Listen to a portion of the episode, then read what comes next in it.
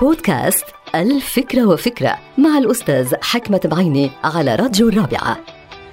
من المعروف أنه الإذاعات اللي بنسمعها عادة عبر الأثير بتشتغل على موجات راديو مختلفة عن بعض البعض وهالشي بيسمح لنا أنه نحن نتلقى المعلومات والبرامج من عدة محطات إذاعية تشتغل على ترددات وذبذبات مختلفة ما في تضارب فيما بينها بل تمشي باتجاهات متوازية ومنفصلة عن بعضها البعض.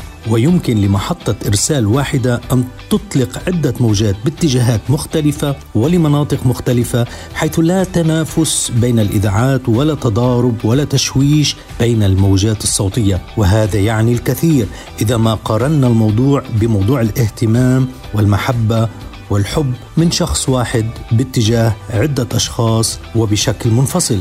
يعني هل مثلا تحب الأم أطفالها بموجات عاطفية منفصلة عن بعضها البعض ومتوازية وعادلة حيث لا يشعر المتلقي أي الطفل بأي تمييز أو تشويش بين موجات الأمومة العاطفية؟ وهل هذا ينطبق على القائد العادل والحكيم الذي يوزع اهتمامه على مواطنيه من دون أي تمييز وبموجات قيادية لا تتضارب فيما بينها ولا تخلق أي شرخا بين الطبقات والفئات؟